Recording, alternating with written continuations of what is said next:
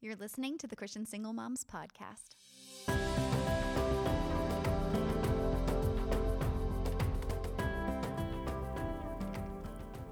This is the Christian Single Moms Podcast. I'm your host, Michelle Donnelly, founder of Agape Moms, and I want to thank you for joining me for this episode today. Here on the podcast, we emphasize discovering you on the journey through. And what that means really is I believe that every single mom can discover a life of peace, of power, and of purpose. And I believe that she can do it right through the things that God is carrying her through in her season as a single mom. When it comes to parenting alone, I know that I need as many tools in my toolbox as possible. And having different strategies and different perspectives helps me to navigate just the variety of situations that come with the different ages and stages of our kids' lives and feel like I have something that keeps me grounded, something that keeps me from getting too emotional or too frustrated. And so today, my guest is Daniel Huerta, who is the VP of parenting at Focus on the Family. And Daniel wrote a book called Seven Traits of Effective Parenting. Daniel's take on parenting has been very instrumental for me, especially actually in the last few months, because his perspective is so much about what a win in parenting really is. It's not in producing perfect kids. And I know that many of us as single moms know we're not going to produce perfect kids, but we try and get like as close as we possibly can. And Daniel's perspective for us is that the win really comes for us when we can look at imperfections and see them as opportunities for us to show God's love and to point to his goodness. And that a win for us is not in producing perfect kids, but in pointing our kids to God's transforming love and power and influence in our lives. I actually had a really sweet parenting moment that occurred just within the last couple of weeks, and it centered around some things that I learned through reading Daniel's book. Daniel talks a little bit about ways that you can influence the culture in your home and speak into your children's lives. And one of the things that he talks about is having a journal to write to your kids in and they can write back to you in. And so I was very excited. One of the weekends that my kids were away, I went out to the store and I got all these, you know, journals and pens. And so when my kids got home, I thought this will be the time I'm going to show them their new journals. And I just felt this pause like, oh, no, nah, they're too excited. It's not really a it's not really a good moment for their hearts to be stirred. and so I waited and I thought, okay, well, maybe I'll, I'll do it the next morning. And the hustle and bustle just got going and it was not a good time again. So I thought, all right, okay, well, maybe I'll, I'll find another time in the evening that I'll get to show them these new journals. And so I had an incident where my oldest two were bickering and not getting along. And I had to kind of step in there. And as I had separated them and was speaking to one of my children, the one I was speaking to began to berate themselves for choices that they had made that caused the disagreement and the bickering and just start to say really hurtful things about themselves. And interestingly enough, the first journal entry I wrote for both of my kids was talking to them about their gifts and their strengths and the things that I see that are wonderful about them and how I had prayed for each one of them to be brought into my life and that they were an answer to prayer and that that meant not only to me, but to God that their life was special and they had purpose. And so, in the middle of this child just berating themselves for how they had chosen to act, I thought, oh, this is the moment. So, I pulled out the journal and read the passage that I had written to this child. And my child turned and said, Mom, I did all these bad things. How could you do something so nice for me? And I said, This is the way that God sees us. This is the way that God loves us. And this is the way that I love you. And so it was a really powerful exchange. And it took that time that we ordinarily might just discipline or we might, you know, correct a behavior and really stirred up my child's heart. And those are those moments. I don't look say that to point to myself as I'm such a fantastic parent. I'm just so thankful that there are parents who are a little further up the road, people like Daniel who are able to write down the wisdom that they have gained and allow me those uh, opportunities to just apply them where they just pop up. And so, if we're looking for those opportunities, then they become really powerful moments. So, in this conversation, you'll hear more from Daniel about ways that we can approach those teachable moments and how we can reach into our kids' lives in really practical but also very transformative ways. As we get going today, I also want to point out the fact that in parenting and in these struggles that we might be going through with our kids, so often that can drum up these feelings of loneliness. That if we're having to discipline a child on our own, or if something is just not going right, that we so often would say, Oh, if I wasn't doing this alone. And loneliness is something that is a big part of our experience as single moms. But in understanding our loneliness, we can actually understand ways that we can work through it to experience fullness in our life and relationships. And so, the first step to doing that, I have a quiz over at agapemoms.com forward slash quiz, and it's called What's Your Loneliness Type? And it helps you to understand the basis of some of your own personal experience with loneliness and how to work through that. And again, if you'd like to start that, the quiz is available at agapemoms.com forward slash quiz. As we launch into the conversation today, I do want to tell you about Daniel Huerta. Daniel oversees Focus on the Family's initiatives to equip mothers and fathers with biblical principles and counsel for raising healthy, resilient children.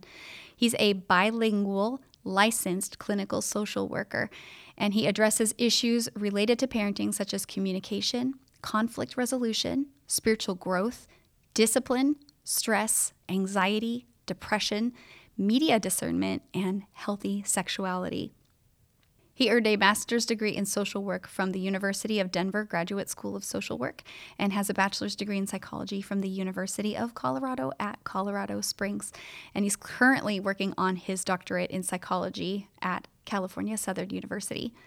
He has maintained a private practice in Colorado Springs since 2003 and served as a board member on the El Paso County Mental Health Association for almost four years. He and his wife Heather have been married since 1997 and have two children, Alex and Lexi. Daniel has so many very practical strategies that you can take from this conversation and plug right into your relationship with your kids. And so I just pray that you'll be inspired as you listen. Here is my conversation with Daniel Huerta. Daniel, thanks for joining me today. I am very appreciative to have you on this episode. Parenting is something that I feel like I can never learn enough about. Mm. And doing parenting on your own is something that is just a whole different ballgame. And the more resources we have, the better. And I got so much out of your book. I love that you have practical examples of things that we can do there to actually try some of these things out. They're not just sort of these tips in the clouds, you know, but they're things that we really can grab onto. But I also like that you start off with a lot of encouragement. And one of the things I really resonated with at the very outset of your book, you say imperfections help us learn how to love and be loved. So I'd like to know if you would start us off talking a little bit more about exactly what that means. Michelle, first of all, thanks for having me on your show. I really appreciate it. It's a great invitation. It's an honor to be with you and to be able to talk about the topic of parenting. And uh, what a perfect topic to, uh, to, to, to lead us into the topic of imperfections. Parenting is filled with that wasn't supposed to happen moments. Uh, and that means our histories that we bring in and also moments with our kids. And when we bring our imperfections, it allows for uh, love to be at its fullest and at its deepest. If we were all perfect, we wouldn't need love. Uh, it's very easy to love somebody that's being perfect, but in those imperfections, we get to uh, be patient. We get to practice the fruit of the spirit, self-control, gentleness, peace, patience, kindness, gentleness, goodness, faithfulness, right? All those things, love and and it brings us into a depth of our soul to connect with someone else and when we recognize when somebody has loved us in our imperfection it creates an opportunity for connection And so God has created it that way. It's created an opportunity. He, he's created opportunities for us to attach in moments of imperfection. And we don't always step into those in a very clean way, in a very good way, uh, many times imperfectly. And the good thing is that God began a ministry of grace uh, and forgiveness and bridging. And kids are very forgiving when we're willing to come forward and say, I'm sorry. And, and then you don't repeatedly do that, but it gives a connection point, uh, and I'm so excited. I, I love to talk to my kids about our imperfections and to remind them that we all have them, and that creates the beauty and uniqueness in a person, and it means that we need God and we need to depend wholeheartedly on a Heavenly Father filling in those cracks. I love that you said that imperfection is an opportunity for connection. I feel that so many places I've gotten parenting wrong in the past is because I was trying to do it the right way or a certain way or it's supposed to look my kids are supposed to look a certain way or I'm supposed to look a certain way and it's really in those vulnerable moments of being able to show acceptance or receive acceptance just right where we're at that that mm-hmm. really is where you experience that power that God has in our lives. Yeah, naturally, Michelle, naturally we that's a vulnerability we have as humans. We want to have it all together. We want to look great and uh, parenting wasn't meant to be done in a solo way uh, alone and that that brings up a uh, you have to bring in your your top a game if you if you can right uh, mm-hmm. because you're trying to do the jobs of two people as you're speaking into your kids' lives. That can feel so overwhelming. And then you start to compare to others and you start to feel guilt and you start to feel shame, and that works against you. And really, if you can accept your imperfections and see those as invitations, and that you're invited now to speak into your kids' lives the best you can, then it transforms your mindset. And you see moments as many invitations that you get to be a part of the best you can with the emotional energy you've got in that moment. And uh, you just you you do the best you can. It doesn't mean you just step back go well i guess i can be imperfect and i'm just going to disconnect. It's about being intentional being transformed along the way along with your kids. So often i think we focus on being the best there is instead of being the best we can. Yeah. So I feel like you just gave me a little permission there. I appreciate that. um, something else you talk about at the outside of your book is um, that a parent's role, that is not just one role that we fulfill, that we have sort of these mini umbrella things that we that our behaviors kind of fall underneath as yeah. contributors, encouragers, and influencers. And I wanted to know if you would talk about those roles and the distinct importance of each. Yes, uh, contributors, I, I, picture those as investors. Uh, and I want to set up the analogy, and maybe we'll, we'll use it throughout our interview here, Michelle. And that's picturing ourselves as cities. And this may take just a couple moments to set up, but, but bear with me and just use your imagination. And let's say a mom is a city, a dad is a city, and that city's been built over time. And there's thing there are things that have been built in there, and then there's a museum uh, a person's history, things that have happened in their past. Some people open up that museum very readily. Some people close it up and leave it closed. Don't want anybody to want it to, to come in and, and learn about their history and, and come into the museum. And then you have rough places of town that people come into. You have uh, fun places of town, and then you have uh, maybe the more mundane. And but the fact is that you've had investors in that city that have built you over time, and then you connected with a spouse that was built over time. You had highways over time that were built, and then that was broken. And in that process, you built little cities uh, that where you had little dirt roads, and over time you built highways, and now you have two separate influences. There's brokenness, and then these kids have multiple messages. Maybe a maybe a spouse passed away, and so they have disconnection there, or a spouse chose to leave and abandon the family, or is still connected. So there's multiple factors that potentially could be impacting the kids' lives in their cities. But within us as parents, we get to be investors in our kids' cities, in their lives. And that means investing our time, our energy, our talents, our attention. And that's contributing to their experience as children and as children of God. We get to contribute to what their experience is like on this earth and their experience with a parent. You know, the question is, what's it like to be with me? And I get to contribute to that then the next one is encouragers. These are, uh, we need those in our lives. These are people that build with their words, with their actions, with their nonverbal affirmations. These are the encouragers in our lives, and our kids need those. And as parents, we get to build a lot with our words, a narrative. We get to talk about the other spouse and other people around in words that are life giving and set up a culture that is life giving and that is building. And we get to model that with our kids. That's what we can control. If the other spouse is not doing that, that's up to them and that's their culture in their city. You get to set up your own culture. And then the last one is the is the the, the part of connection. How do we create connectedness in our home? And that's the hard part for for a lot of single parents. They're so busy trying to uh, meet the financial needs and provide for the home, uh, have enough energy left over to connect attentively and with energy and with excitement, create some fun, some laughter, make dinner, vacuum, clean, all those different things, a lot of hats to wear. And how, as a parent, do you create moments of invitation of connectedness, not only together, but with a Heavenly Father? And, and that's not to put pressure or shame. It's, hey, let's every day you get a sunrise and a sunset, and you get to try your best at creating a connectedness between you and your kids and then the master architect of all these cities and roads to create a true deep rooted connectedness with your kids regardless of what other influences come into their lives because there will be other ones but you can control your own highways roads your city that influence into their cities. And so we get to be part of the rolling credits the the the, the builders in our kids lives and what a wonderful invitation whether single or married uh, you you as a single parent you have a, a grand invitation within the kingdom of god and you get to play three very very distinct roles in the building of your child's city.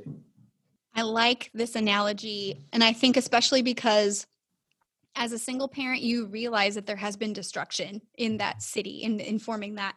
And there's a lot of overcompensation or guilt or whatever it is that we experience because we we identify i feel so often with that destructive part of our stories and I like what you were talking about as far as building our own culture, though, and taking our opportunities to connect where we can.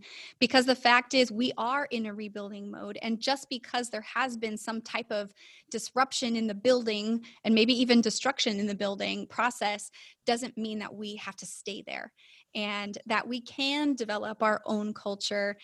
Even if as you said the other house is doing something differently it doesn't mean that now that's the end all be all. We still have so much that god's given us in our own influence and our own space with our kids. And if we just recognize each of these three roles in that building and rebuilding process and how they look a little differently that we actually then can feel excited about this rebuilding process instead of feeling like oh i'm just trying to make up for lost time you know or or you know i'm just trying to fix what's already been damaged and you know just slap a band-aid on it you know that it really can be a mm-hmm. restorative process.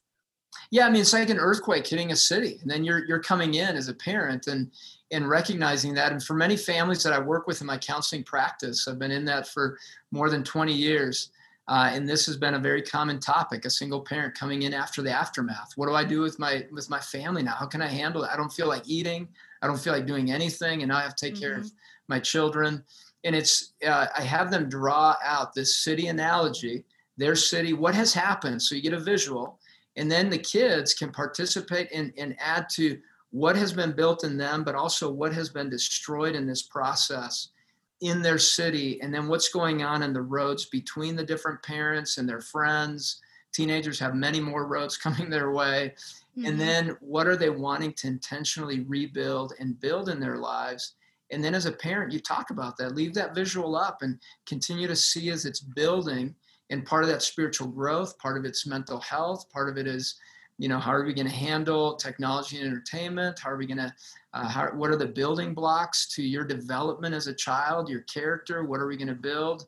Uh, what are those, uh, uh, everyday patterns you want to have, the habits that you want to have in your life. And it, it gives a visual to work off of as a parent as you're building and rebuilding. And if they can talk about it as an earthquake, that it's not permanent, there's a rebuilding and a hope. it makes a big difference in the ongoing conversation between the, the parent and their children. That's really good. And I grew up in California, so I get the earthquake thing yes. entirely. Yes, unfortunately, yeah. so, uh, Daniel, your, your, book is called Seven Traits of Effective Parenting, and we're going to dive into a few of those. Mm-hmm. You mentioned that the first trait is adaptability. And in mm-hmm. the book, you mentioned that that is one of the most valuable traits, but it also happens to be one of the most elusive. And I know as a single mom, I totally agree. So I wanted to know if you would talk a little bit about what makes this trait so elusive, but then how, as single moms, we can actually go about cultivating it. Well, stress tends to create a very rigid mindset, right? Things should be this way, they need to be this way. I need to gain control.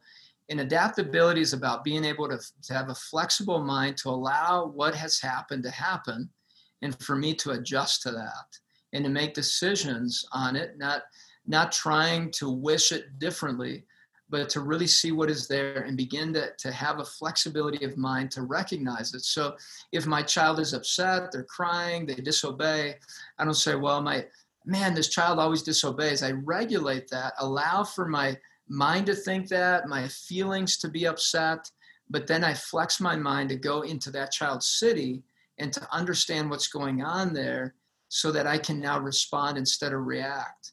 And in the moments of stress, stress tends to bring out bad parenting. Even the best parent, you could say, Oh, you're the number one parent in the world. You give them a huge amount of stress and they'll be a bad parent. That's just the reality of it. So we have to learn how to manage stress well.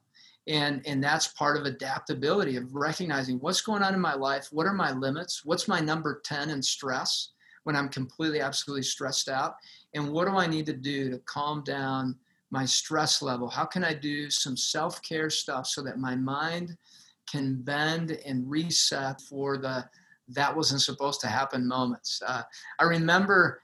I remember my daughter spilling milk at a very inconvenient time, and usually that's when these things happen, right? She spilled milk; it went all over in, in, in my my wife's papers. Uh, I got some stuff, and, and my daughter looked at me, and uh, across the table and then said uh, she she could see that that I didn't I was about to say something and then she said that wasn't supposed to happen. And and it it was it's like a word from God to me. It's going yes that's true. A lot of things weren't supposed to happen. What am I going to do about it? This has happened. It wasn't supposed to but since it has happened what do I need to do now? And so then I need to look at the big picture flex my mind so that I catch up to what's needed in the moment. What does my child need in this moment? Uh, does, it, does my child need guidance, correction? What is actually needed? Because the last thing your child needs is shaming, and neither do you. And so, mm-hmm. what is needed in order for there to be that contributor, encourager, influencer type of moment where you're connecting, you're influencing your child in a certain way, and they're going to see how you handle stress. And sometimes we need to let go of certain things. One big one is a clean house, a perfect house. We don't need museums. We need homes that are relational. And many times it means there are going to be messy moments. And that doesn't mean you're a good or bad parent if you have a somewhat messy house. Hmm. I agree. well, and we did. I did an episode with Joni DeBrito all about self care and how important it is for us to manage that stress load proactively and on a regular and daily mm. basis that we're taking good care of some of the natural things as far as sleep and eating but then also some of the sensory type things just enjoying and being present in the moment so that when those moments that are not supposed to happen pop up that we're a little better equipped even in the case where we're doing things on our own and our stress level might be elevated as it is but that taking that time then you're more aware of your feelings. So then as those feelings come in, and I liked what you said, that you're just accepting it and then moving forward. We're not shaming ourselves. I love that you said that, not shaming yeah. ourselves for it not going the way that we thought or for having the feeling. We're just acknowledging that it exists and then deciding what to do about it moving forward. And you know, it's interesting, Michelle, just real quick.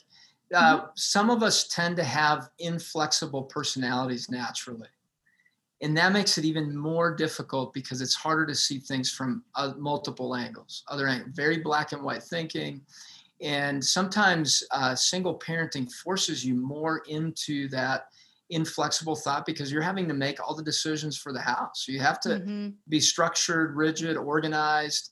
And then these moments require that you go to the opposite side. And and with personality differences, you can find yourself in a huge conflict when you have an inflexible personality child as well. And then you have two mm-hmm. inflexible uh, people coming against each other, trying to make a very stressful moment work. And so realize that that is one element. If you can picture a rubber band or tape it up somewhere and picture both of you guys working on being more flexible and asking the question, is there another way to look at this? It's that simple question. Then what you're doing is allowing your child to, to learn from you to look from a different angle because everything has a new perspective to it. That's why we needed four Matthew, Mark, Luke, and John to give us the full story, Jesus' mm-hmm. story. So we know that there are multiple ways to look at a moment.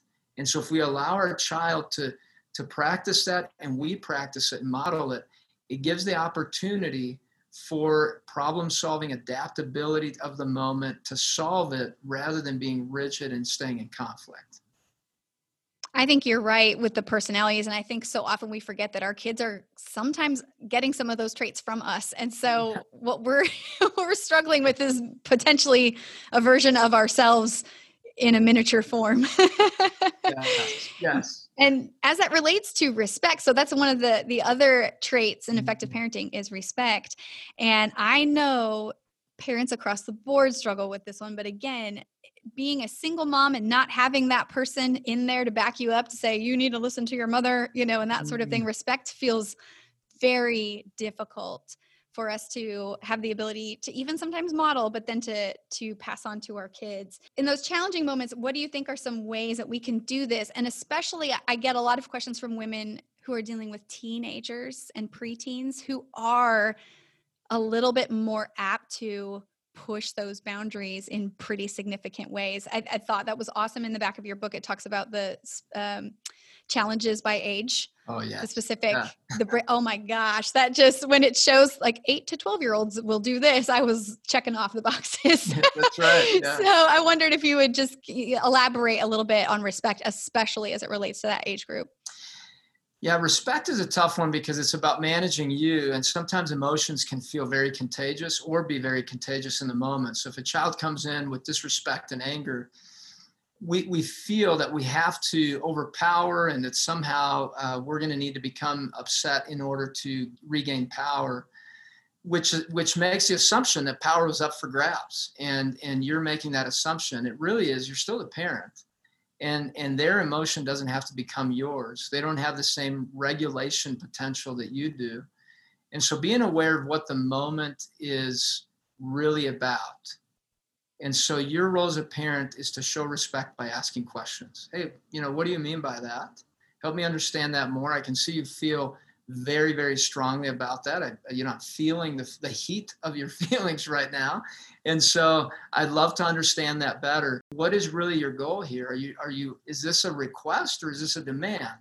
Because if it's a request i certainly can talk to you about it. If it's a demand uh, maybe we can reschedule this conversation for another time and uh, and what you're doing is showing that their emotion doesn't have to be contagious. You're you're under control and you're you're aware of your own emotional world. Again watch your city as separate from theirs. If they're rushing in with tanks into your city it means that you're saying hey this is our city. We know that um, that, that we've already we're prepared for this. You're aware of your city. It doesn't mean that they can come in and destroy your city and that you have to fight back you just say hey i'm here just to teach you, to guide you, to love on you, help me understand what you're wanting. What do you need from me? And uh, that's a wonderful, disarming question. And many times teens don't even know what they need. They're just really upset and angry. And you can say, wow, that's got to be tough to have that many, that many emotions. Um, I feel hurt by you disrespecting me. I don't feel respected. And, uh, but I do love you and I want to really hear your heart. And maybe this isn't the moment to do it uh, let's let's go ahead and reschedule that. It seems that you maybe you're not ready to talk this through with me in a way where we're going to connect.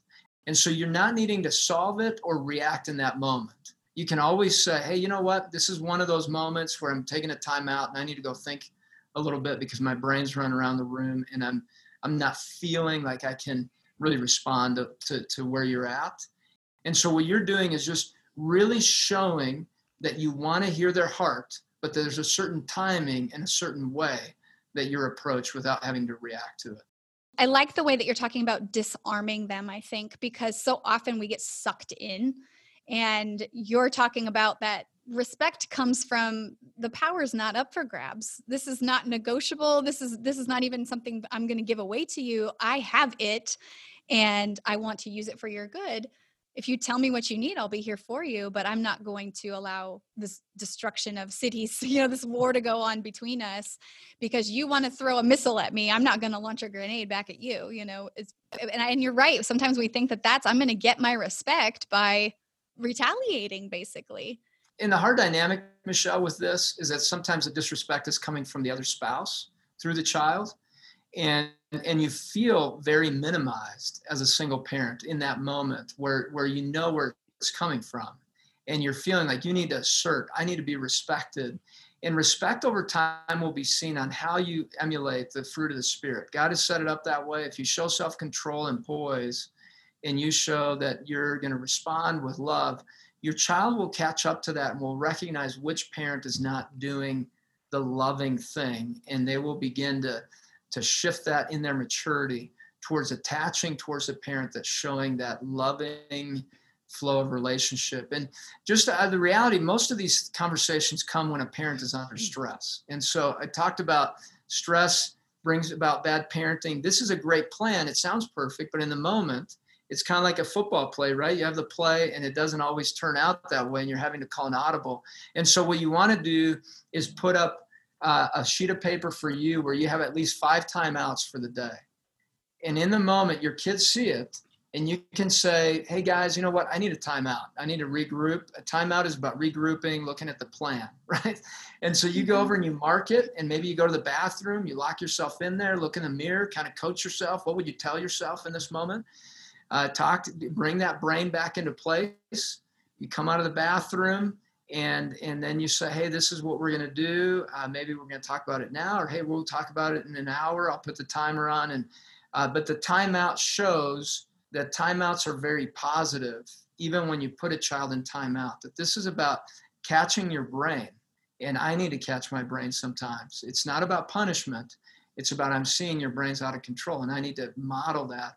This is a perfect place because usually it's in a place where you may throw a tantrum yourself and so you got to find a way to be mindful and, and, and, and aware, reflective, and figure out where do I stand on this and, and how can I gain respect by showing that I'm going to be self controlled. Well, and in that, you brought up the fact that there are these two separate houses very often that our kids are going back and forth in between different sets of rules and that the, there can be some stressful and, and somewhat volatile situations that come from that mm-hmm.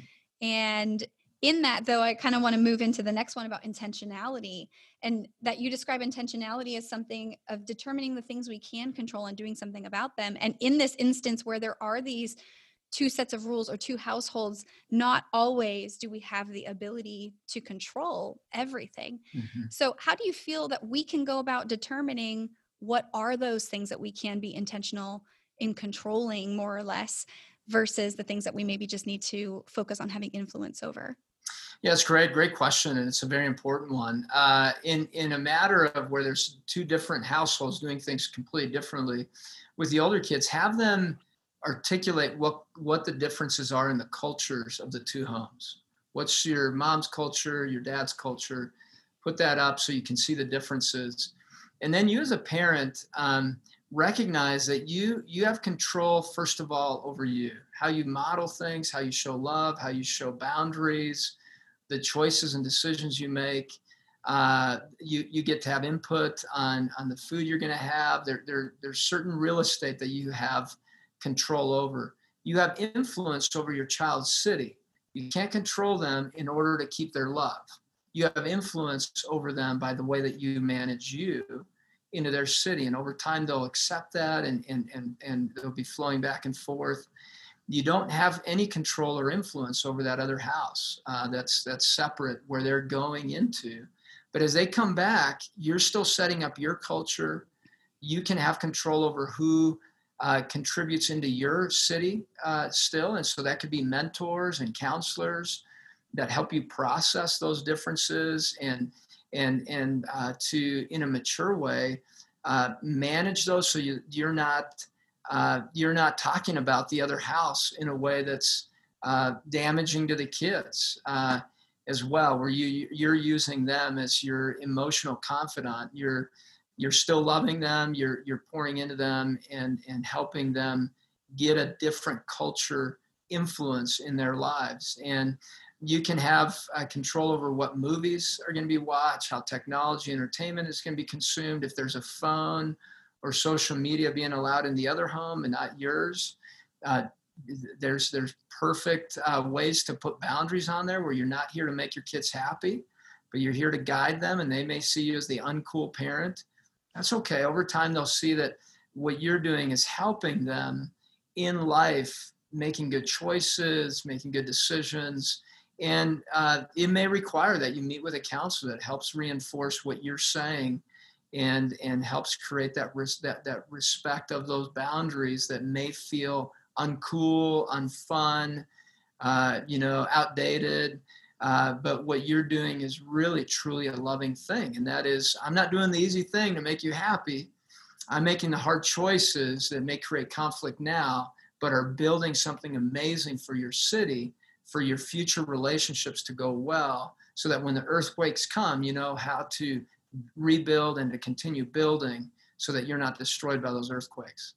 I think the thing we get so caught up when it comes to control as well is that we feel like that earthquake process is happening too young for our kids. That mm. we do know that there's a point where they're going to be equipped and sent off into the world without us, but it feels like it happens so much younger that I'm equipping you to send you off into the other parent's house potentially.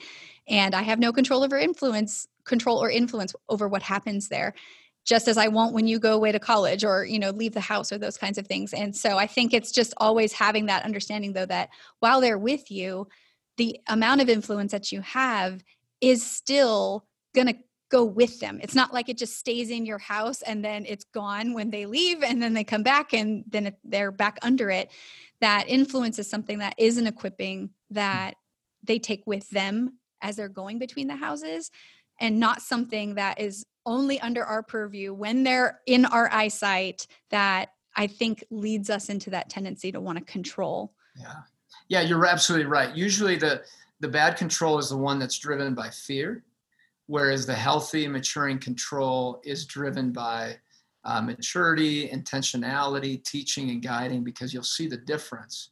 One is you're trying to control everything so that nothing bad happens. The other one is seeing bad things are probably going to happen and i get to be invited into those moments those imperfect moments to help guide teach love uh, so that there's continued growth uh, the imperfect moments bring opportunity for growth. And so yeah it's it's a hard one. Out of if you look at your emotions and what's driving the need for control it can give you a lot of insight on whether or not it makes sense to step into that controlling moment.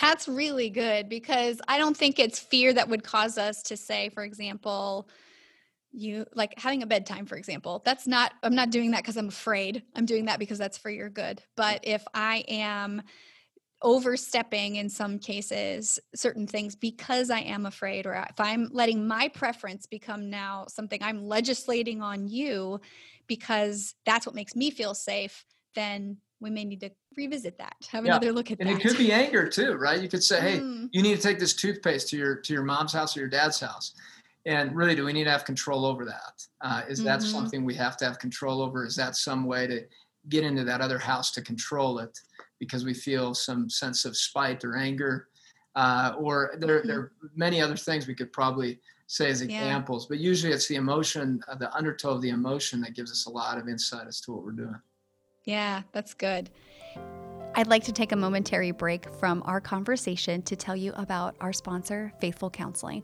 Faithful Counseling is Christian counseling that is available to you through an app, and you can schedule video sessions with a counselor or chat with your counselor to just talk about some of the things that might be influencing your parenting and your experience with your kids.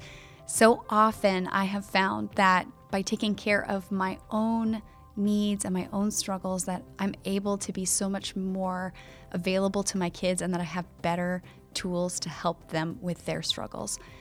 If you have been thinking about Christian counseling and would like to give Faithful Counseling a try, you can get 10% off of your first month by going to getfaithful.com forward slash single mom.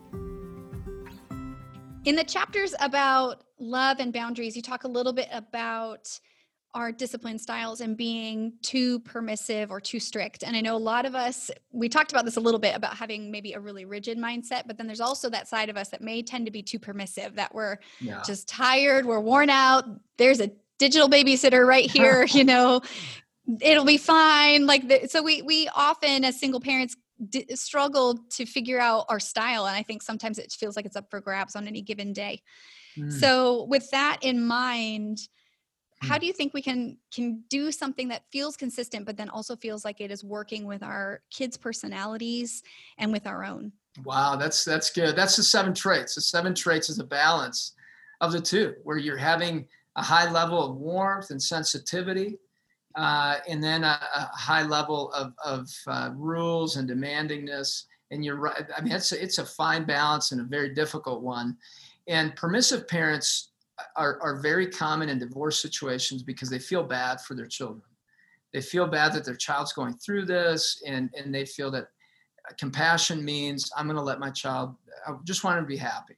I want him to be mm-hmm. okay. And that's not a destination. That's actually super damaging and creates depression and anxiety in a child's life. Or narcissism, a narcissistic type of child, because all you're trying to do is create happiness. They need to determine whether they're going to be happy about something or not. What you need to do is is give them experiences of relationship with you. And sometimes that may mean that you're a little bit more lenient on something because they've gained trust. And so if the if the goal is to gain trust and and trustworthiness in your children, they can know that they'll have more the more permissive side of you as a parent because you're giving more trust to them and that's appropriate because they're growing up and then on the more rigid side, if you're not being trustworthy, I'm going to be a little bit more on the rule side because I want to guide you and I'm concerned about you and I love you and you hug them and show sensitivity. But you may have to ramp up that that rule and demandingness, especially with the kids that are very impulsive. And then on top of that, you add stress. And then you have you have a child that's just not making good decisions. And so as a parent, you adjust to the trustworthiness, the maturity level of your child, and and uh, that requires for you to be all in, and that's that self care side where you see this is going to be a season. It's temporary. You have invitations. If you can shift your mindset to invitations and know that there will be a Monday or a Wednesday or a Friday that you don't do it right.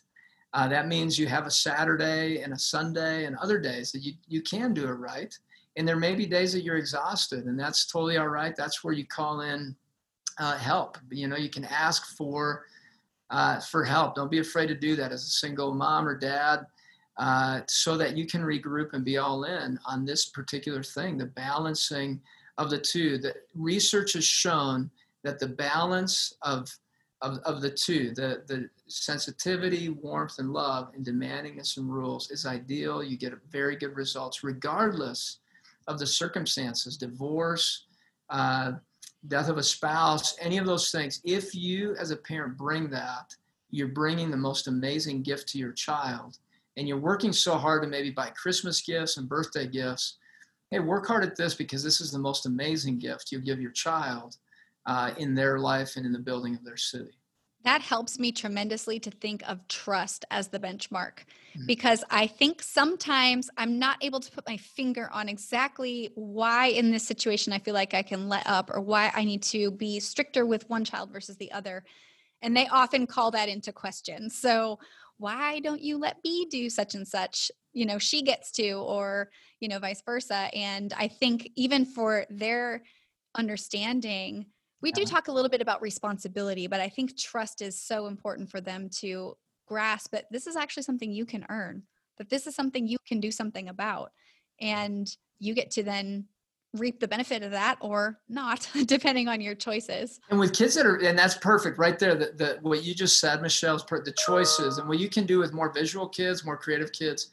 Is show that continuum of trust. You know, you, the, the little, you can say, hey, you're at like a six out of 10. I'd really love to get higher here. And here's some things you can do to be building trust with me between us, between our cities.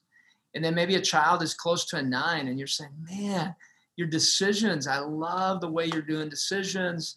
And it doesn't mean you're loving one or the other. You're just showing and giving feedback. And then a child makes a poor decision. You go, hey, we just went backwards a bit on trust. It's okay, but we can rebuild. Here are some things you can do in a practical way to rebuild trust between us. And gives that tool so that they can have some feeling of control over how they can get you to be a little bit more permissive and giving of that trust. Even if in the cases where they don't grab right onto it, I think the thing I've learned is you don't grow weary. You don't stop just because they didn't get it or they don't right. want to get it right yeah, now doesn't mean you it. stop. Yeah. it's a process. That's our tendency, right? Want results right now. But yeah, That's you gotta right. with it and, and, and keep trying it. Right. Yeah. It's like we're all so used to like metrics and checking it off the box and yeah. you know, all this kind of stuff. Yeah, our scorecard, right? Yeah, yeah. Parenting is not that. uh, something else I thought was great. So as we were moving down the list, we talk about gratitude being something else that just influences the temperature of our home and our ability to send our kids off well into the world. And as I said, you have all these really practical examples in the books uh, in the book of exercises and things that we can just do. And you talk about taking pictures mm. as a way to develop gratitude.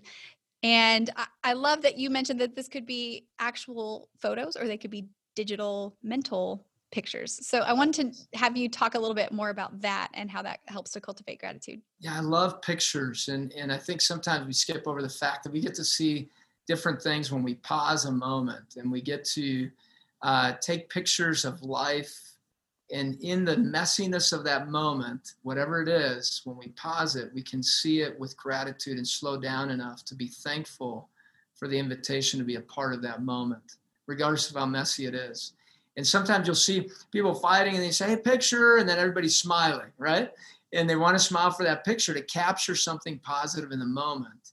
And mentally, what we can do is take pictures along the way in gratitude that whether good or bad, uh, there are moments that we were allowed to be a part of and to enjoy. And sometimes, especially with teenagers and preteens, I hear a lot of parents say, Man, this is going way too fast.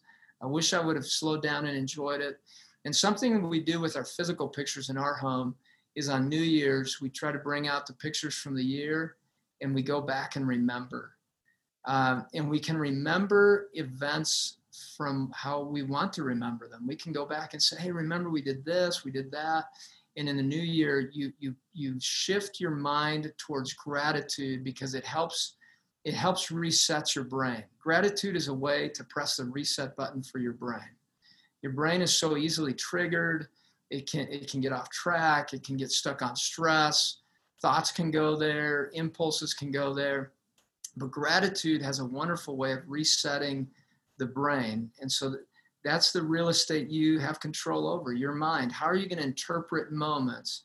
Gratitude gives us the opportunity to interpret the pictures that we've taken, whether in a moment we remember or actual physical pictures, and then looking at them from the multiple perspectives of people in those pictures. I, there's so much potential with that. Sometimes I'll I'll picture moments with my with my kids. I'll stop and I'll just pause the moment and I'll just take a picture in that moment say, what do I love about this? And uh, my daughter and I have been working on a sheet of paper um, that uh, we're writing as many blessings as we can find. Uh, this is my daughter Lexi, she's 15, and it's above her bed. And we reflect on, hey, what's the new thing today that you discovered that I discovered that we can be thankful for? What picture did you see? today. And sometimes it can be as simple as reading stories, being able to read a certain food that she tasted or I tasted, and, and we picture it together and, and say, hey, this is what I'm thankful for. And it's, it's just to reset the mind for her before she goes to bed. And it's a great reset for me at the end of the night uh, as I shift my mind towards gratitude and what God has given me that day rather than on the things that did not go well. I think that's something that we as single parents struggle with a lot and our kids struggle with is feeling like if you had a life before and then it changes mm. is now looking at the future with all kinds of uncertainty and fear even and i noticed that my son specifically really loves to look at family photo albums mm. and for him you can see him light up when he thinks about the fun and the good things that are happening even around us even still and that that sense of adaptability even and resiliency just grows as they do realize okay we do have good things to be thankful for. That we're not just always focused on the discipline and the stress and you know all that kind of stuff that there there are those enjoyable times and we're capturing them intentionally so that we can revisit them. And then it just gives a better sense for the future that mm, there are good things that are happening and oh, that oh, yes. we don't have to be afraid yeah, isn't that amazing? I mean, here, let me just, uh, if I could read something real quick. Yep. Ephesians 4, I, this captures my mind on this gratitude piece because we know that uh, Paul faced uh, some big, big moments. And uh, it says in Ephesians 4 1 through 3, it says, I, therefore, prisoner for the Lord, this was when he was in prison, he said, urge you to walk in a manner worthy of the calling to which you have been called. And so we, we are called as parents to uh, to speak into our kids' lives. We see that in Deuteronomy, right? That we get to teach God's love, God's principles to our kids. That's what we've been called to do. It says, with all humility and gentleness, with patience, bearing with one another in love, eager to maintain the unity of the Spirit in the bond of peace. And he goes on to talk about being grateful in all circumstances, that he's learned that. Gratitude is a learned trait to help your mind catch up to how God is seeing your life.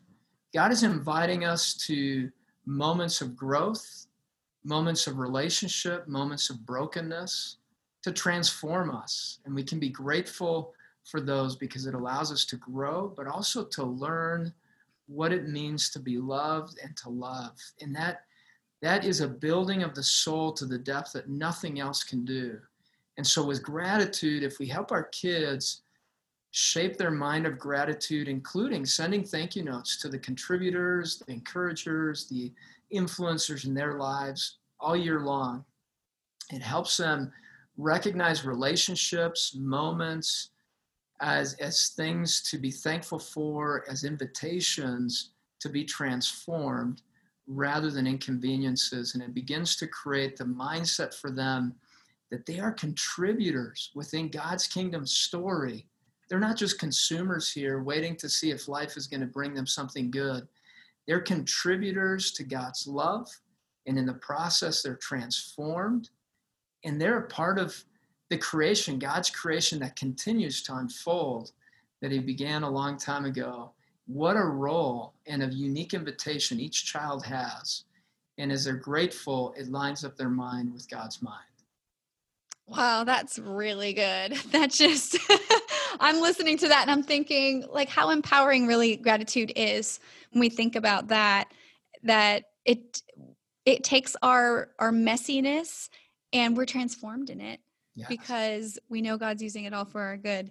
And I think I just love the example though of being able to take photos. So I think that's another thing that kids really enjoy is that creative expression. And it's just so neat though to we won't be able to teach a kid with that in words, mm. but that they could still feel it and experience it by this creative outlet. Yeah, and you know what's what's interesting with some kids, and do this with your kids if you if you can, have them each have if they have a, a phone or a little camera, have them take pictures either on a trip or throughout a week, and then come back and say, hey, what did you see?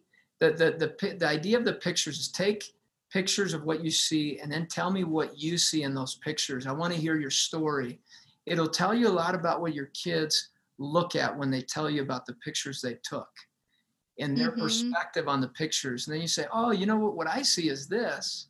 Did you see that? And then it, it begins to help open up their mind that there are multiple ways to even look at one picture. Mm-hmm. Even though it's the picture they took, you're seeing from a different angle. And it gives a, a richness to the story and the conversation of the week that just went by. I love that. I am going to try that. Daniel, I appreciate so much of just the the hope that's come from this mm-hmm. conversation in being able to take some of these ideas and just re up, you know, in my parenting skills. And I ask every guest at the end of the interview the same question, which is if there's just one thing that you wanted every single mom to know, what would it be? The one thing would be this has been transforming to me as a dad. See every day filled with many invitations waiting for you to unwrap. Just open those up and step into those, whether it be a conversation with your child, whether it's serving through washing dishes. See it as invitations rather than inconveniences. And it's very energizing when you reset your mind to stepping into new invitations that haven't been open before, even though they feel mundane and repetitive. It's a new invitation, and it's about the transformation that takes place within those invitations. And uh, I would, if I if I boiled it down to one way to think about it, it'd be resetting the mind to that, because then it doesn't matter what circumstance you're in. It's an invitation, and uh, and and it really brings you into the moment from a different place. And that's what I would recommend for any parent out there today. That's good. I really like that. Thank you. Daniel, I wanted to know if you could tell us a little bit more about where we can find your book and then also discuss just maybe some of the additional resources that Focus on the Family has for single parents. Yeah, uh, a great place to start. And it's not even uh, really, you can buy the book through that, but I'd love for parents to start at focusonthefamily.com uh, forward slash the number seven and then traits. And you can take the assessment there. It gives you some feedback. You get emails sent to you. Uh, and you can grow with that without even buying the book. If you, but if you want to buy the book, I put a lot of uh, practical tools, as you said, very intentionally yep. to make it a resource for parents. Uh, and those were from years of, of counseling and working with families. And that that one you can buy through that. Uh, there are plenty of places to click on it and then buy the book. I, I do a Facebook Live as well on various topics uh, through our Facebook page at focusonthefamily.com. And we just recently did one on social uh, social media, and we'll do some more on that uh, next time. But we try to touch difficult topics, and I'll be doing some of the seven traits here coming up on Facebook Live as well. Great. And I will have links to all of those in the show notes. Daniel, you mentioned wanting to close us out with a blessing. So I'd like to have you do that. I would love to do that. And I, I can I mention two more resources? Oh, for sure. Yeah. All right, that permission. The other mm-hmm. one, there's there's three magazines that that I love for parents to use as a tool for conversation with the kids. There's Clubhouse, which is for eight to twelve year olds. There's Club Junior uh, for the younger kids, and you can have spiritual uh, teachings through that, and then jokes and all kinds of great stories to read together as a family. And there's Brio for teen girls you can journal and, and, and think through in their spiritual growth through those magazines. And then we have, of course, Live It, Live It Challenges, where it's Live Your Faith Challenges through bringyourbible.org. And you can take challenges all year long to grow in your faith. And uh, it gives you some intentional tools to work with. But here's a word of blessing for the parents. And this is found in Second Thessalonians 3 5 and then verse 16, if you want to pray this over your family as well. May the Lord direct your hearts to the love of God and to the steadfastness of Christ. I love that word for the parents listening steadfastness of Christ. And then now may the Lord of peace himself give you peace at all times in every way. The Lord be with you all. And I just uh, want that word to resonate in your mind steadfast. God is a steadfast, loving God. You can be steadfast, and may you find peace in whatever circumstance you find yourself in because of that steadfast love from God. Thank you so much, Michelle. Appreciate being with you. Thank you very much. I have a library of Christian parenting books, and Daniel's is a welcomed brand new addition to that collection. If you would like to purchase Daniel's book, I'll have a link in the show notes for you to pick up your own copy of Seven Traits of Effective Parenting.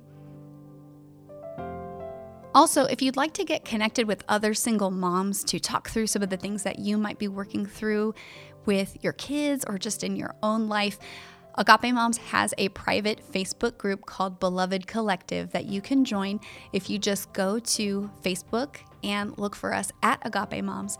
You'll click on the groups tab there and you can submit a request to join the group. Additionally, if you would like to join us on Instagram, you can find us there at Agape Moms.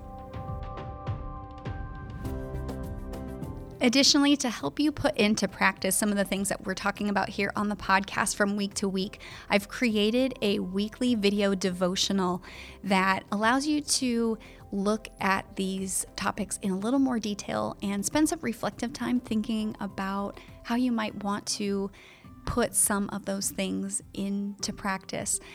If you'd like to receive notifications when those videos become available, you can subscribe to the Agape Moms YouTube channel. And as we're talking about subscriptions, I want to thank you for subscribing to the podcast and for your rankings and reviews. They certainly are an encouragement to me when I get to hear the things that God is doing in your life through the discussions we're having here on the podcast. But it also helps other women to see the things that they can grow in and learn as well to see those. So if you have done that or if you would do that, I just appreciate that so much. And I'm very happy to be on this journey along with you. I hope that this gave you some encouragement in your own parenting journey today. And I pray always that you would know that you are seen and you are beloved.